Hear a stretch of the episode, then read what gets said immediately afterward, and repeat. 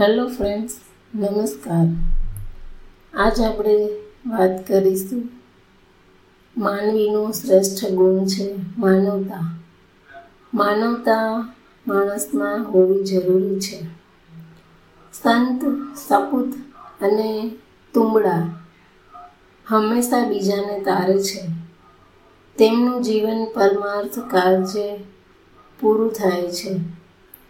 જગતમાં ઘણા માનવીઓ સ્વાર્થ માટે કાર્ય કરનારા હોય છે. તેમના જીવનમાં કદી પરમાર્થ હોતો નથી.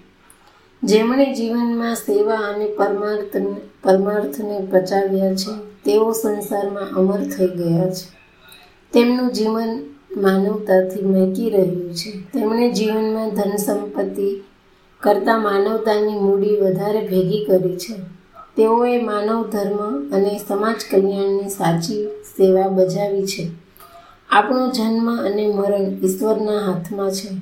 પણ સત્કાર્ય સદગુણ માનવતા, સ્નેહ, હેત, પ્રેમ, દયા, ભાવના, સહિષ્ણુતા અને સદાચાર જેવા અમૂલ્ય ગુણોને અપનાવવા માટે જીવનમાં વણી લેવા આપણા હાથની વાત છે.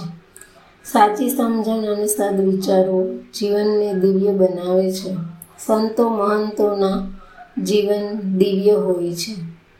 જગત માટે સૂર્યને પ્રકાશવું પડે છે, તપવું પડે છે. ચંદ્ર અન્યને શીતળતા આપે છે.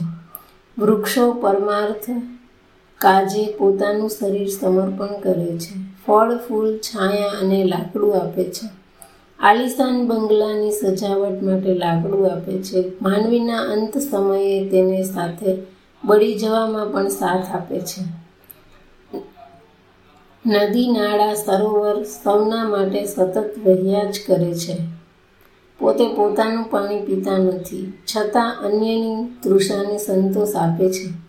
આપણે પણ આવા મૂક સંતો પાસેથી સેવા જાણવી જોઈએ, શીખવી જોઈએ અને જીવનમાં ઉતારવી જોઈએ અને આપણે બીજા માટે કોઈને કાંઈ કામ આવે તેવું કરવું જોઈએ, તેને જ માનવતા કહેવાય.